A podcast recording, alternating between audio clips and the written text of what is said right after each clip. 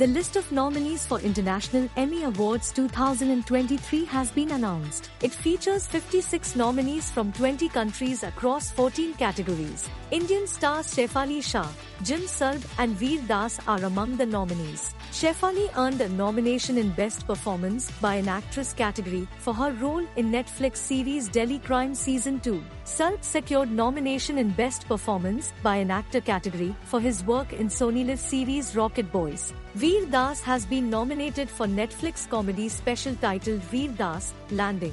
Producer Ekta Kapoor will get International Emmy Directorate Award at the 51st International Emmy Awards Gala. The event is scheduled to take place on 20th November 2023 in New York City.